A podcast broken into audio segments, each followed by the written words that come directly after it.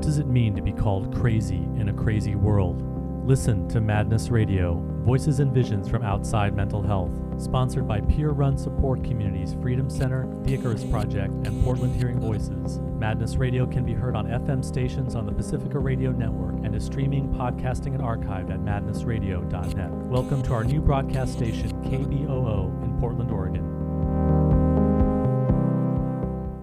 Thanks for joining us on Madness Radio. Today, our show is about autism and the neurodiversity movement. Our guest is Ari Ne'eman. He's the founding president of the Autistic Self Advocacy Network. He's an adult on the autism spectrum and he's involved with disability policy nationally. Ari, thank you so much for joining us today on Madness Radio. Well, thank you for having me on the show, Will. It's a pleasure to be here. Uh, yeah, I've really been wanting to do a show about autism and especially the work of the Autistic Self Advocacy Advocacy network because you're really challenging the idea of normalcy and whether people should be treated to become more normal, which is very uh, parallel with some of the work that the MAD movement is looking at. We're going to be discussing some of the ways in which mental health and autism are related and are different. So, Ari, maybe we should just get started with you telling us about your experiences. Now, you're someone who's diagnosed as an adult on the autism spectrum, is that right? Yes, when I was 12 years old, I was diagnosed with Asperger's syndrome, which is one of several autism spectrum diagnoses. And basically, what the autism spectrum is, is it's a developmental disability with a wide array of different manifestations, but the commonality is difficulties with social communication and perception and fixated or focused interests as well as repetitive behaviors. Um, now, there's a wide array of uh, diversity on the autism spectrum, wide array of different kinds of abilities and traits, as well as support needs. Uh, my particular diagnosis, my difficulties were more on the ways in which I perceived the world and the ways in which I still perceive the world socially um, often didn't match with uh, the uh, experiences and social characteristics of my neurotypical peers. So things like metaphors um, and uh, social niceties and nonverbal behaviors were uh, second language to me. It's something that I could and in due time did pick up after a, a significant effort to some extent. But just like any other second language, it takes a great deal of time and effort, and one always prefers the opportunity to uh, communicate with others who understands will understand one's perspective more personally. That's one of the reasons why I believe the autistic community and the growing opportunities for young adults on the spectrum to connect with the larger autistic community is so important.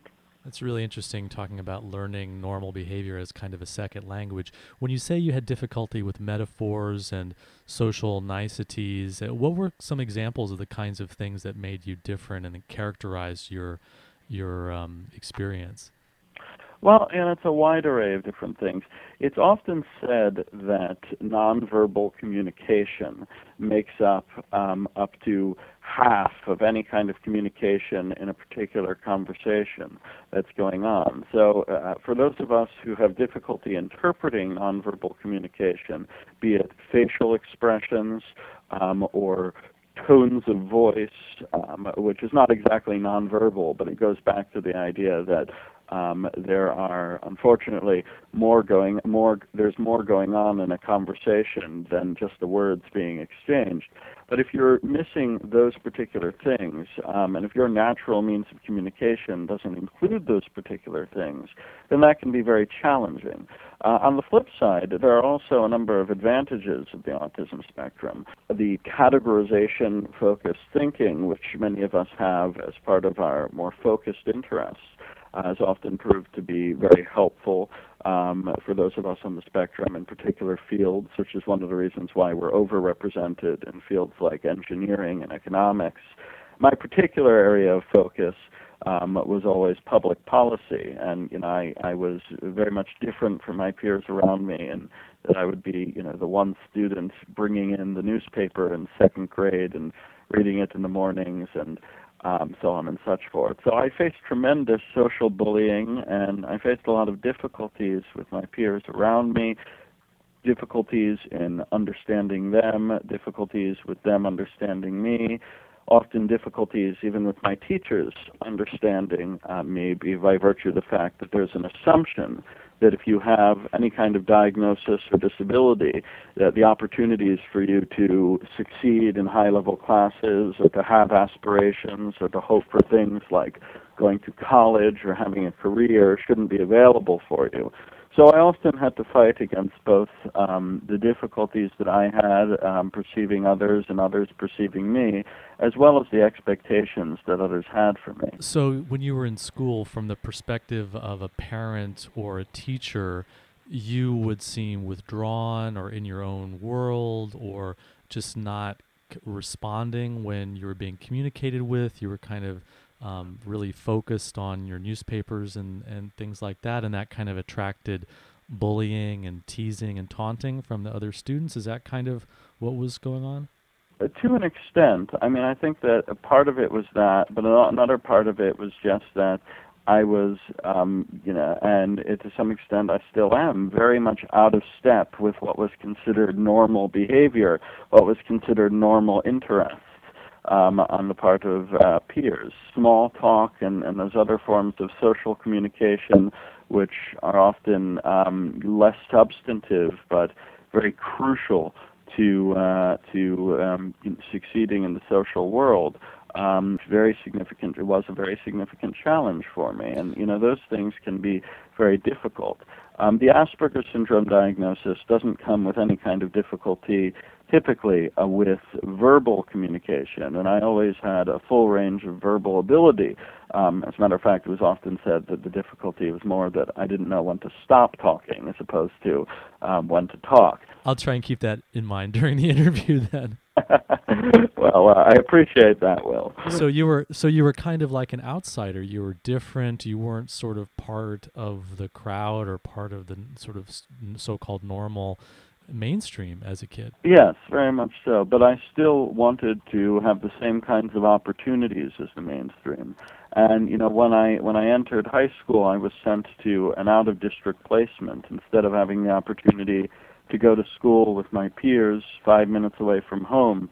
I would be bused an hour and a half north to a school which was very much inferior to my local one academically, where students like me were supposed to go. So you were basically diagnosed as having a developmental disability, and then really given this treatment that was was pretty counterproductive for you. Yeah, I, and I think I think a lot of it relates to the kinds of expectations that are had because of the assumptions that are put in place about um, students who uh, have a variety of different kinds of neurological differences or students with disabilities or what have you, um, I think those things can often be more limiting. I mean, I was placed in a school environment that was, in a lot of ways, more a daycare than an academic setting. So you were not challenged intellectually. You were segregated from the rest of the school and the rest of the students, and then you really were kind of given a liability and not given the opportunities that you really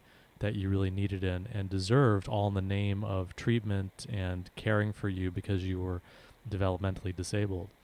And people basically, I think this is common across the disability community, they try and tell you that they know your needs better than you do. And I think that's a very dangerous thing. The message of the disability rights movement is nothing about us without us. And there's a reason for that.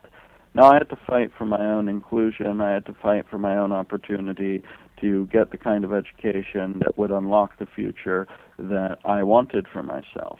Um, and, you know, that was a very difficult process. But what is, I think, most frightening to me is that for many students out there, um, that kind of message is uh, absorbed. The idea that they are inferior is absorbed. And that can be very damaging because it really uh, it puts a limit on people's potential and people's opportunity That doesn't have to happen if we can educate folks about self advocacy and educate folks about neurodiversity. Yeah, the parallels with the mental health issue are, are really pretty strong and clear here. So when you went to this special school, you were you were not given the intellectual opportunities, this the academic opportunities, and also was there because I know that your work in the Autistic Self Advocacy Network talks about this quite a bit. Was there this effort and pressure to train you to become more normal, that you were being p- pushed into a different way of being that was um, considered more acceptable and more mainstream? Was that part of the special schooling?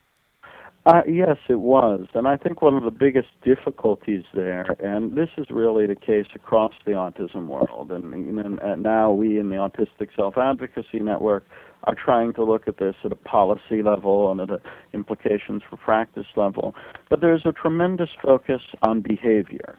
Um, and when I say behavior, I'm not just talking about um, you know disruptive behavior or objectively problematic behavior, but just behavior that is viewed by society as socially optimal.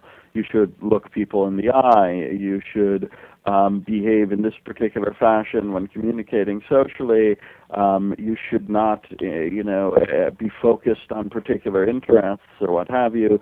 This is what someone your age is appropriate to to talk about and to think and say and so on. And those things can be very damaging, um, both by virtue of the fact that it serves to suppress um, some of the natural behaviors of those of us on the spectrum, such as sequencing behavior, but also because it isn't particularly useful um, towards the ends that it aspires to. So, what are some examples of the kinds of things that you were doing when you were in school um, that they tried to change? I was told very often, well, Ari, the fact that um, you are so focused on your particular topics, you know, public policy and history, uh, that's something we're going to have to get you to stop doing. So we're not going to give you access to high level classes in those ways. Ari, you need to learn to start looking people in the eyes. You need to learn to um, start you know, engaging in these forms of nonverbal behavior. And I have to say, uh, Will, you know, I think there is advantage to understanding these things, just as there's advantage to teaching students who come into school knowing uh, only one language, a non-English language, teaching them English. But the difference is that there's a world of difference between teaching understanding and teaching the ability to communicate in the standard way and teaching that as a virtue and teaching that as the only way to do it. Beyond that, the behavioral focus isn't terribly effective um, at teaching this as opposed to focuses that focus more on helping people to understand why a particular person does this or why this type of behavior might send this kind of message. I remember in social skills classes, you know, it, we would often be told, well, when people are happy, uh, they smile like this, and you know, they would have a very broad kind of stereotypical smile, and people don't actually ever look like that. Um, and you know, I think uh, the difficulty is is that when you teach those things, those social rules, as those kinds of hard and fast rules of behavior, as opposed to the reasons behind it, you often actually hurt people's ability to understand the world around them and to be understood. Yeah, your analogy with learning a second language is extremely instructive because, you know, do we learn a second language to um, enrich ourselves and to give us access to mainstream culture in the country that we're in or the society we're in? Or do we learn a second language to denigrate and put down and get rid of our first language and the first culture that we come from? It's a very, very different kind of um, kind of dynamic. And there's also a um, parallel with a lot of the message of the MAD movement of the way in which behavior is focused on and problematic behavior and this is a behavior we have to change. And then the idea of meaning. Let's understand where this behavior comes from. What is the experience of the person who's doing these things that are considered problematic? And then maybe we can develop a greater understanding and comprehension about um, how to re- relate to them better.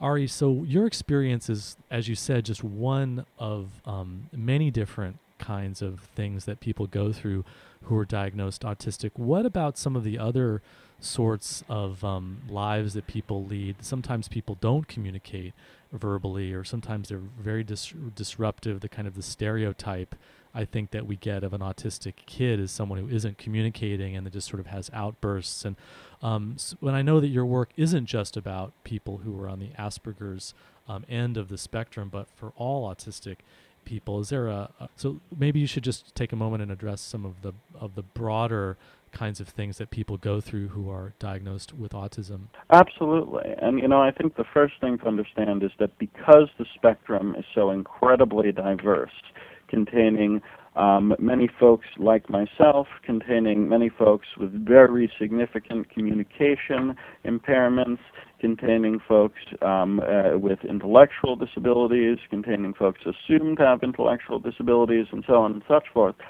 Um, because of that diversity, it is important that uh, we look at a broad array of different policy issues and recognize that no one individual can speak for the entire autism spectrum. That's why it's important that uh, we as a community, and you know why I, have always worked to ensure that ASAN, the Autistic Self Advocacy, as an organization, have a wide array of different kinds of folks on the spectrum um, involved. Um, you know, many folks on the spectrum cannot communicate through verbal means, and um, you know, this type of a radio interview would be very difficult. And one of the things we've worked to promote, because many of our um, constituents have found it extremely helpful, is something called augmentative and alternative communication. It's the use of assistive technology um, and other measures to empower people to communicate through means other than traditional verbal speech. First, I think we need to look at the fact that um, there are many people who would have the potential to communicate with the right supports that are not getting those supports right now. Um, and the experiences of many autistic people who are presumed as uh, more quote unquote low functioning, and I don't like that terminology, I think it feeds into a hierarchy that is often self fulfilling.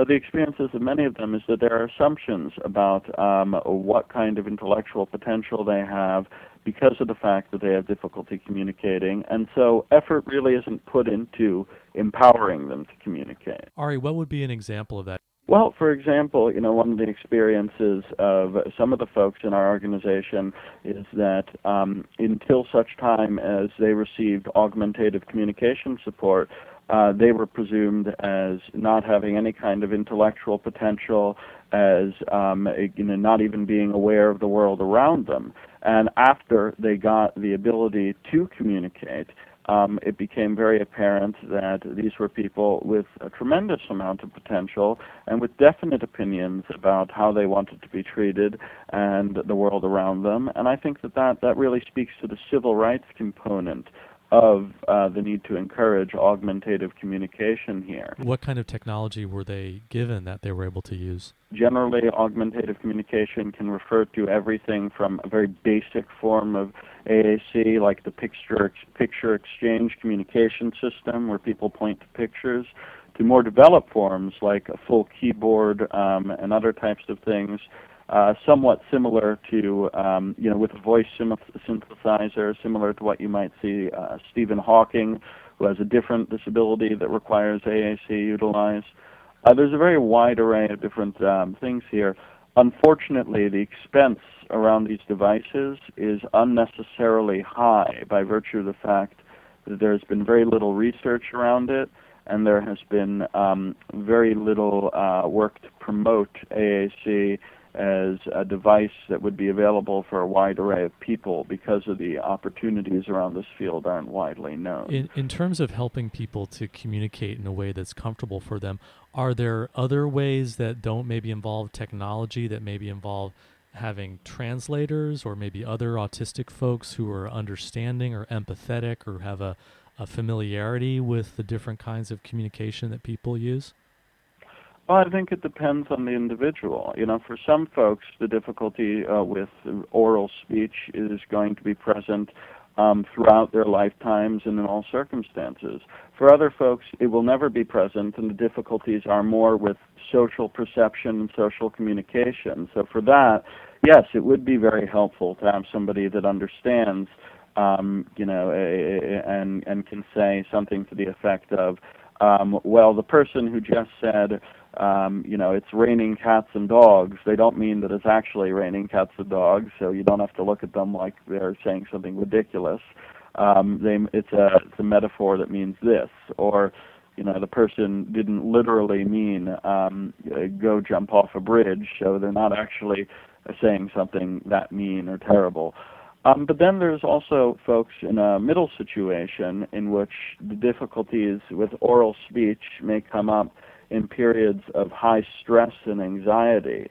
And that's actually manifested in a different policy issue in that um, there's been a growing amount of attention paid to how autistic adults and children often um, get into tragic misunderstandings with law enforcement officers by virtue of the fact that many of our traits, um, such as not looking people in the eye and acting in socially inappropriate ways, attract the attention of law enforcement. And then, as a result of the stressful experience of being confronted, people have difficulty communicating um, the reasons for this. And so all, all, sorts of problematic situations arise. It's one of the reasons why we're encouraging more training for police officers to ensure that um, autistic adults can be safe in their communities and that we no longer face the possibility of um, uh, being placed into unfortunate circumstances involving law enforcement. Which is also a parallel with the mental health um, community and advocacy. Absolutely, yeah, that, that is an area of commonality. Um, now, Ari, I want to back up a minute and just talk a little bit about autism as a diagnosis, because one of the controversies in the mental health field that we talk a lot about on Madness Radio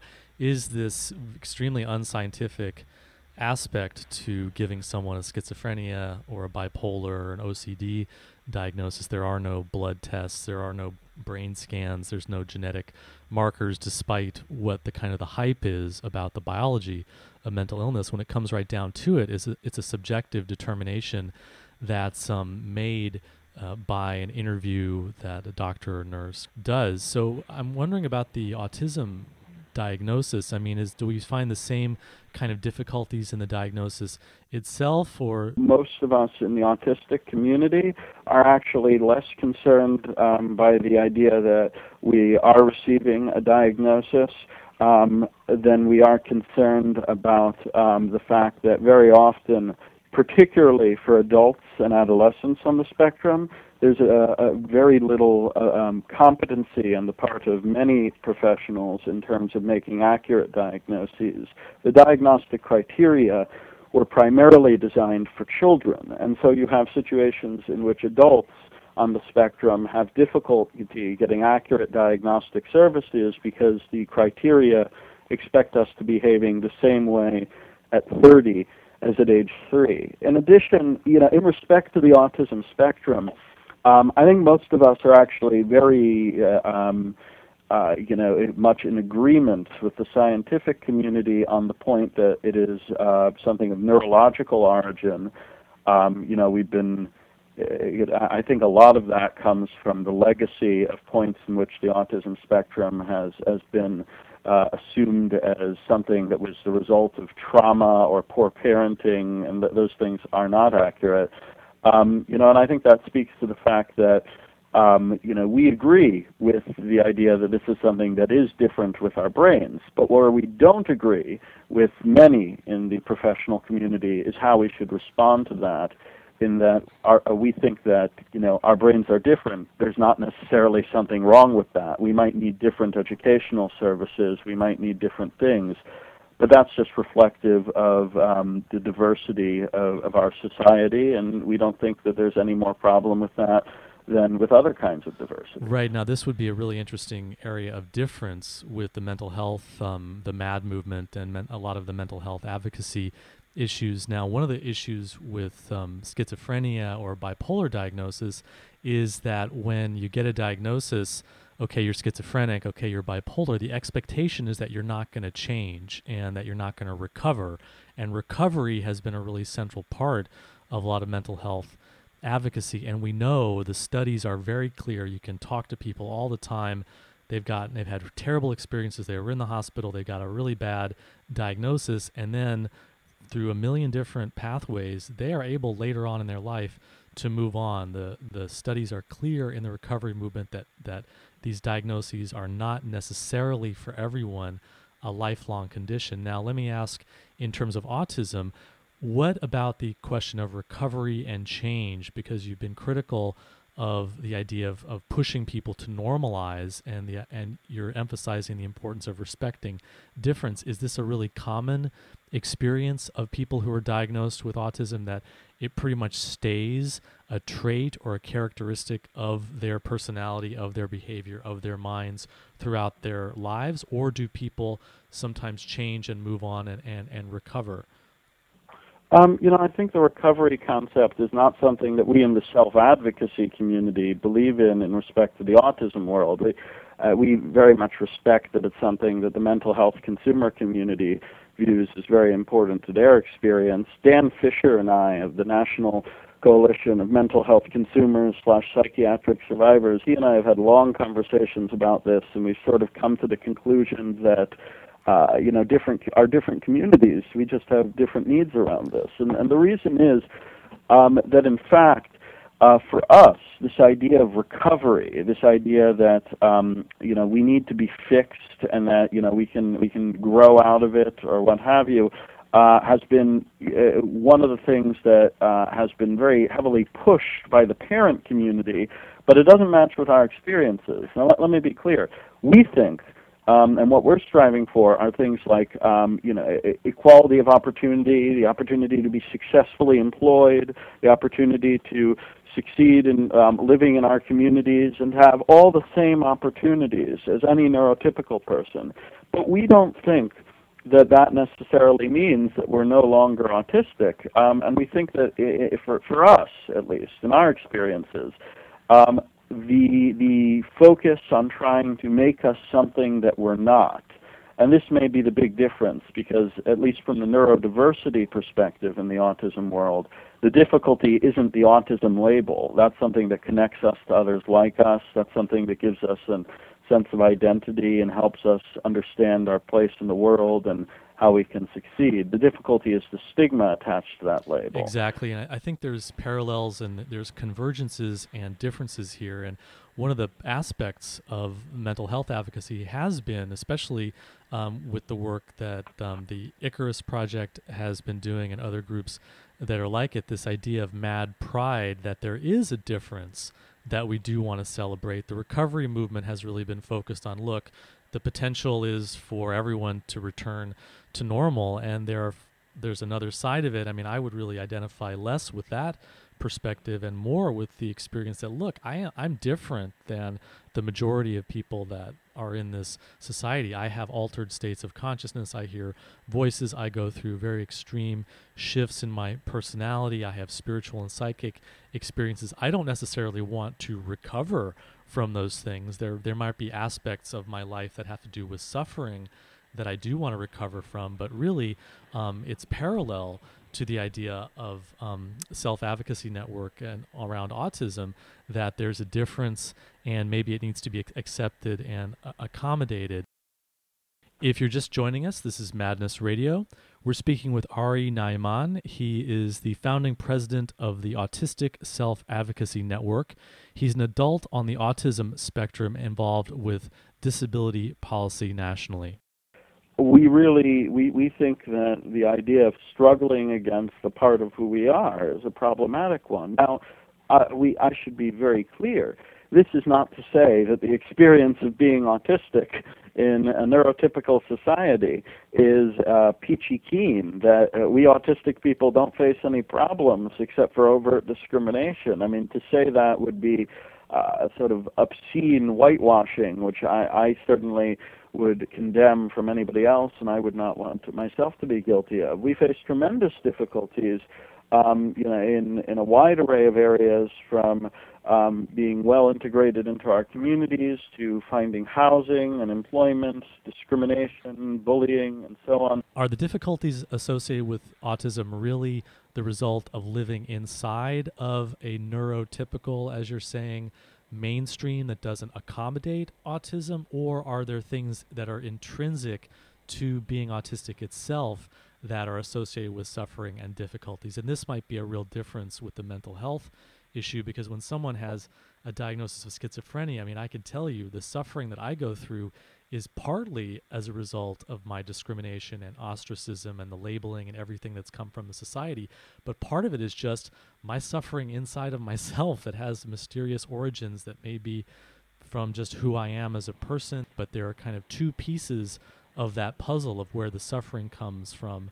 That does seem to be a significant a significant difference, and I think there's some recognition of that. For instance, you see a lot of autistic people talking about how, for instance, that the their being autistic isn't the source of any kind of objective problem. It's the source of it's you know discrimination, and I also should add lack of support because I think that's another area um, that causes the problem. But on the other hand, they, they are very clear uh, in saying, and many of us, and you know, I myself would be very clear in saying that struggles that I and others have had with depression and anxiety and some of the coexisting um, uh, conditions, medical or mental health, uh, that uh, we are often more likely to face, those are things we very much do want to overcome.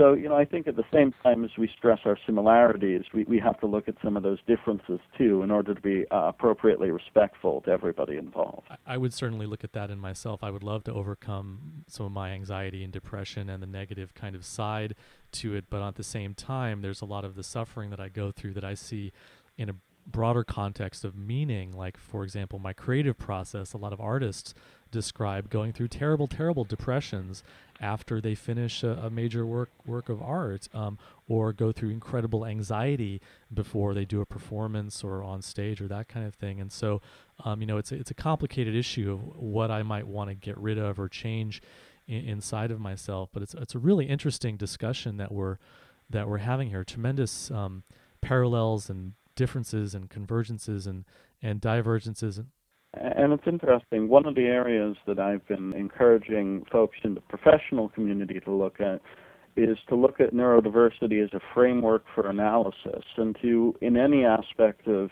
uh, educational practice or, or, or, practice around people, um, or in terms of folks' uh, uh, efforts around themselves, to ask sort of two questions here.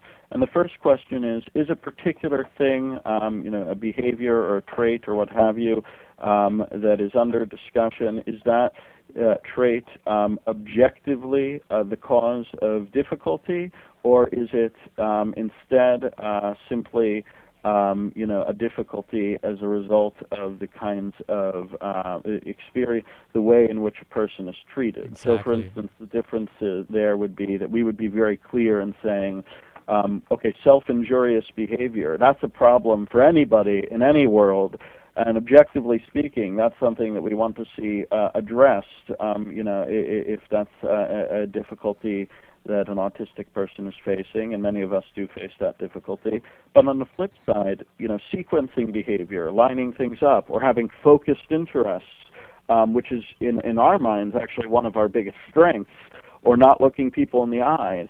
Those are things that are merely socially stigmatized. Exactly, and there's a parallel. For example, I'm thinking of the hearing voices phenomenon. Those of us who hear voices and go through those kinds of unusual sensory experiences, is there anything intrinsically problematic with hearing voices, and the hearing voices movement has been saying no, that actually it's how we interpret those voices, or it depends on what kind of voice that we're having, that a lot of people actually have this unusual trait of hearing voices and um, they live with it quite fine if they don't experience stigma or discrimination or reaction from the people around them. So there's definitely a, a parallel here. Ari, I want to really zero in on this question of neurodiversity. What does the science say about autistic people having physiologically different brains or brain chemistry or um, neuro- neuroscience than normal people? Are there tests? Are there genetic differences that can be predictive of someone being autistic or not autistic? I know you've been involved in this debate around genetics and genetic screening. So, what does the science say about are autistic brains different than normal brains? Well, the science does say pretty conclusively that there are differences not being a neuroscientist, you know, I, I, I wouldn't be exactly in a position to describe the exact physiological differences, and also I would say the science is, in a lot of ways, still developing to describe exactly what those differences are. But there is a wealth of science which shows that autistic brains are different from neurotypical brains, and that this is uh, overwhelmingly for predominantly genetic reasons. Have there been genetic studies that are able to show genes and genetic differences as well? Yes, there have. And as a matter of fact, there, has been some recent studies in the journal Nature which have identified a number of the genes and the, the current scientific thinking says that there may be hundreds that contribute to the autism spectrum and different genes in different individuals and so on. Um, but uh, they have identified a number of the genes around the autism spectrum.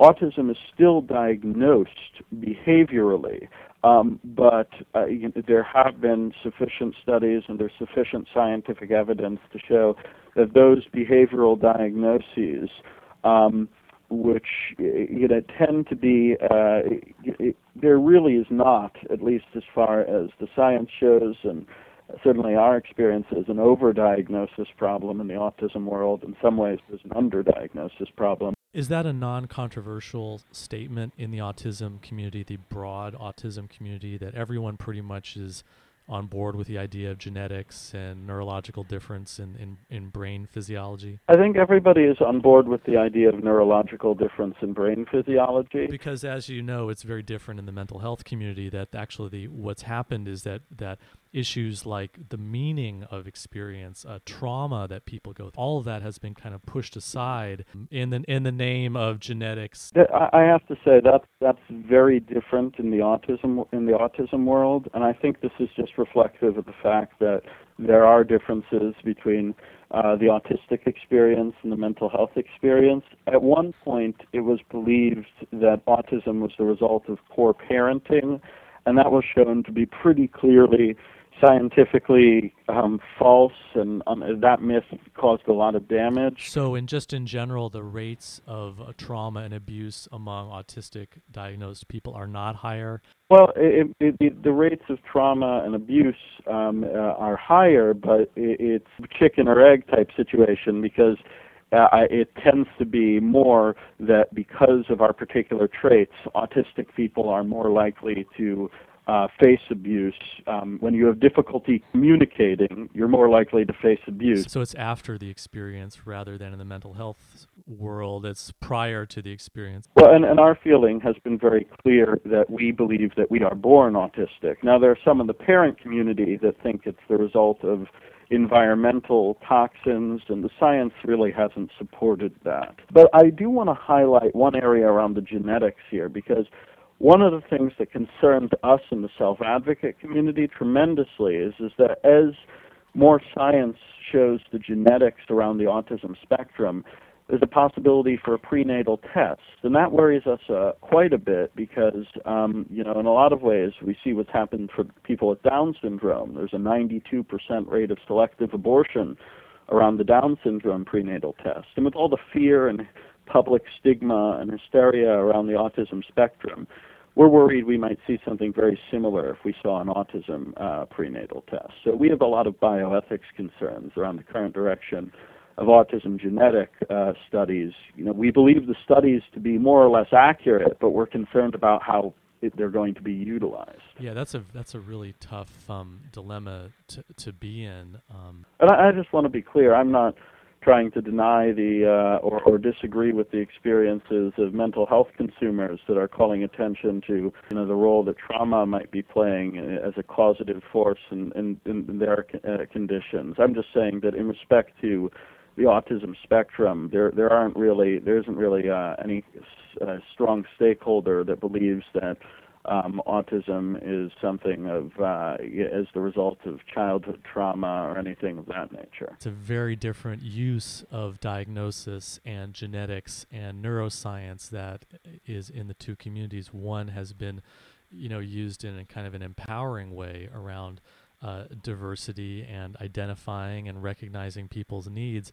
Whereas in the other community, the mental health community, it's been used actually to impede meaningful treatments and getting people the kinds of social and psychological supports that they need, looking at the role of oppression and looking at the social factors and the trauma and all the different holistic factors that we talk about quite a bit on Madness Radio. All that's like swept aside in the name of, well, you've got this biological um, genetic disease, and that's it. It's not going to change. And then also, of course, the difference around the expectation of recovery. If you're told, hey, you're bipolar, that's your whole life, you're basically just going to focus on um, managing your symptoms with medication. And of course, the other piece of it here is that it doesn't sound like autism is something that is really heavily marketed around um, by the pharmaceutical companies. There's the beginning of that. There's the beginning of that, but it isn't to the same extent in the mental health world. For instance, they recently started promoting Risperdal as a way of um, trying to treat aggression in autistic people, and we're we're very concerned about the possible side effects there.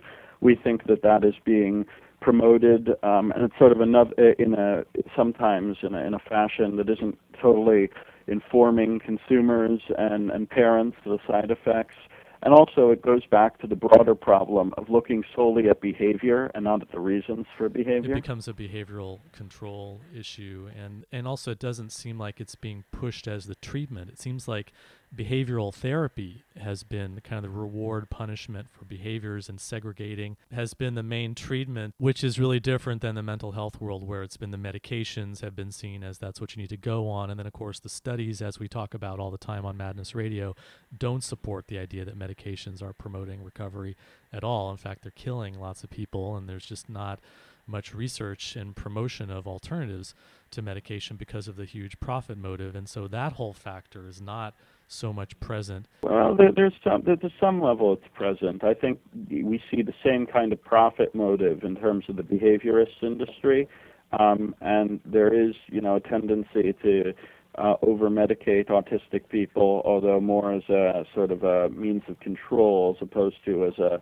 kind of well you know this is going to fix people. Well i was thinking of the parallel with the uh, nursing homes for example where a lot of elders um, who don't even have a psychiatric diagnosis are being given antipsychotics and other kinds of of psychiatric medications just to control their behavior. And that sounds like that's what's happening with the autistic as well. Right right. Well and and you know we feel feel that is you know a form of chemical restraint. And i have to say another area of commonality is we have this common issue around um, aversives, restraint, and seclusion. Well, at the very least, it's around restraint and seclusion. I don't know to what extent the mental health community deals with aversives, but we've been trying to fight that. Aversives being uh, behavior modification techniques, like using uh, punishment, physical punishment for. An yeah, that that is aversive is the use of pain as a means of behavior modification, something we view as very abusive. It's it's basically torture. Yeah.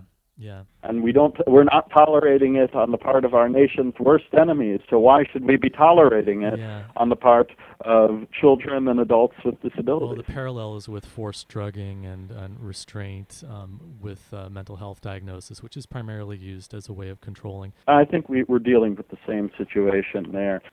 There's a lot of literature, um, historical literature and cross-cultural literature around, say, schizophrenia and around, say, manic so-called manic experiences that really look at how different cultures interpret these strange, unusual, different states of consciousness. There's connections with being becoming a healer. They're seen as having spiritual, very you know, uh, possession of by demons. I mean, there's a rich, rich cultural, historical legacy around madness.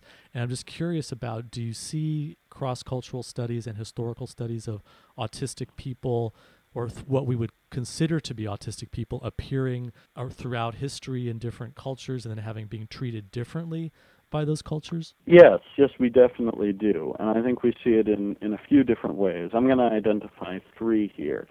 Um, the first is what we see in the modern day in terms of how different societies deal with the autism spectrum. And it's very interesting, for instance, in Korea, Um, and in some uh, Korean American communities, there are a variety of different diagnoses that are sort of substituted instead of autism just because of the stigma around that.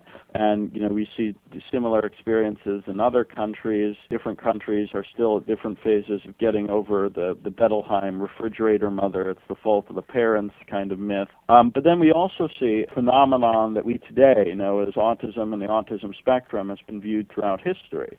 And there have been examples in which it's been viewed in um, a positive way, or at the very least, in which individuals with those traits have been viewed in positive ways. You know, Senator uh, Durbin recently gave a speech on autism and employment uh, this past month in which he highlighted Alan Turing, the inventor of the computer, as somebody who most likely was on the autism spectrum and would have been diagnosed as such um, you know, today. Um, but then there are also examples in which the phenomenon has been viewed in an incredibly negative way, and I, we see that particularly in the kind of changeling mythology. The, you, you used to see in medieval Europe this claim that fairies would come in the middle of the night and take a normal child and place a fairy child in the place, where, and the child wouldn't respond to its mother, and the child would be withdrawn and um, you know, today we, we, we see that as actually a fairly accurate description of autistic traits, and it wasn't a fairy ch- uh, uh, that stole the child and put a different one in the place. Um, it's simply an autistic uh, child um, going through uh, what is a normal development for an autistic child. But unfortunately, you know, the, the kind of mythos existed, and uh, no less an authority than, than Martin Luther actually said that the proper response to this kind of situation was to drown that child in the river. Um, so, you know, that the, there's a very significant history of violence um, against folks who display uh, autistic traits in history, and that still carries with us to this day. That would also be a parallel with the mental health um, I issue. think so. And I actually want to highlight one thing in particular. Um, an example of an advocacy campaign we embarked on that uh, touched on both the autism and the mental health world. You might recall in December of 2007, that an NYU Child Study Center right, right. launched a fairly, yeah, a horrific uh, ad campaign entitled Ransom Notes um, with billboards, uh, each one being a fake ransom note from a particular disability claiming to have stolen the child. Um, and there were aut- there were autism spectrum disabilities in those uh, billboards. There were mental health um, uh, disabilities, and you know there's just this this common theme that we weren't fully present in our own bodies. And we, we brought together a very broad coalition of groups, disability rights groups from across the country, and mobilized thousands of people to stop that. But you know, unfortunately, that kind of imagery is still very commonly and very publicly used around the autism spectrum, and I imagine around the mental health world too. I do remember that campaign and being being part of the mobilization for that, and it's part of this pressure that I think both autism and the mental health community are working on, especially the Mad Pride side of mental health organizing around you know normal, being normal, and the idea that okay, if you're not normal, you're not going to fit in. That's going to be a problem. So hey, we're going to sell you a product. We're going to give you um, some kind of institution or some kind of program or some kind of uh, treatment that you need to become normal and preying on people's anxieties, the anxieties that parents have, the anxieties that all of us have about fitting in. All right, we don't have a lot of time, but I wanted to ask you about uh, a parallel that you made with homosexuality, that being gay was really seen as, hey, something we need to change. It's a disease it's um, something that needs to be treated. And actually, no, the problem with being gay and being um, someone who loves someone of the same gender is really the society reaction to that. It's not anything problematic with the experience itself. And you've made a parallel between that and autism. Yes, and I think that's an appropriate parallel in that we're looking for a same um, level of uh, destigmatization. Now, you know, the, the, the, the commonality there is that um, we think that just like the gay rights movement, the neurodiversity movement needs to teach the world to stop looking at us as broken people in need of fixing. Um, you know, one of the differences is that there are more extensive support and service provision needs around being autistic than around being gay.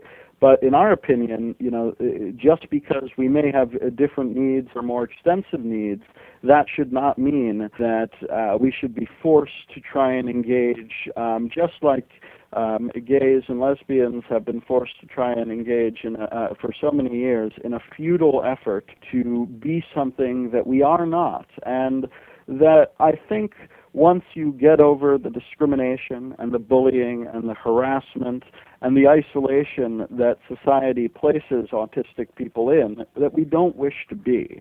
So I think there are tremendous commonalities there.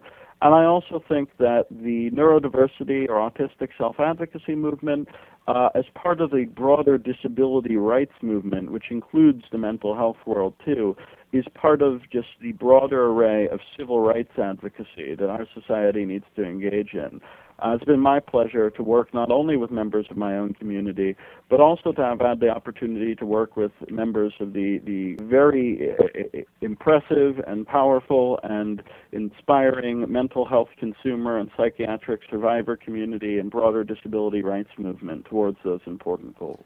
Ari, we are just about out of time, but how do people get in touch with you? You want to give the website of your organization, and how can they find out more information? Well, they should contact us by going to our website at www.autisticadvocacy.org, and you can sign up for our listservs there. Um, in addition, you can contact me personally at info at autisticadvocacy.org. That's www.autistic.org advocacy.org and info at autisticadvocacy.org. Ari Ne'eman, thank you for joining us on Madness Radio. Well, thank you so much for having me on the show, and I hope to come back sometime. This has been a great experience. I'm looking forward to working with you and your community more, Will. You've been listening to an interview with Ari Ne'eman. He's the founding president of the Autistic Self Advocacy Network. He's an adult on the autism spectrum and he's involved with disability policy and the disability rights movement nationwide. The website is www.autisticadvocacy.org. That's all the time we have this week on Madness Radio. Thanks a lot for tuning in. You've been listening to Madness Radio, voices and visions from outside mental health. Madness Radio is co sponsored by peer run support communities Freedom Center, the Icarus Project, and Portland Hearing Voices. Hosted by Will Hall, music producer is John Rice, with technical assistance from Jeremy Lantzman. Listen to our internet stream, podcasts, and show archives at madnessradio.net. Madness Radio can be heard on FM stations on the Pacifica Radio Network, including KBOO in Oregon, WXOJ and WBCR in Massachusetts, Alaska's KWMD, and WPRR in Michigan.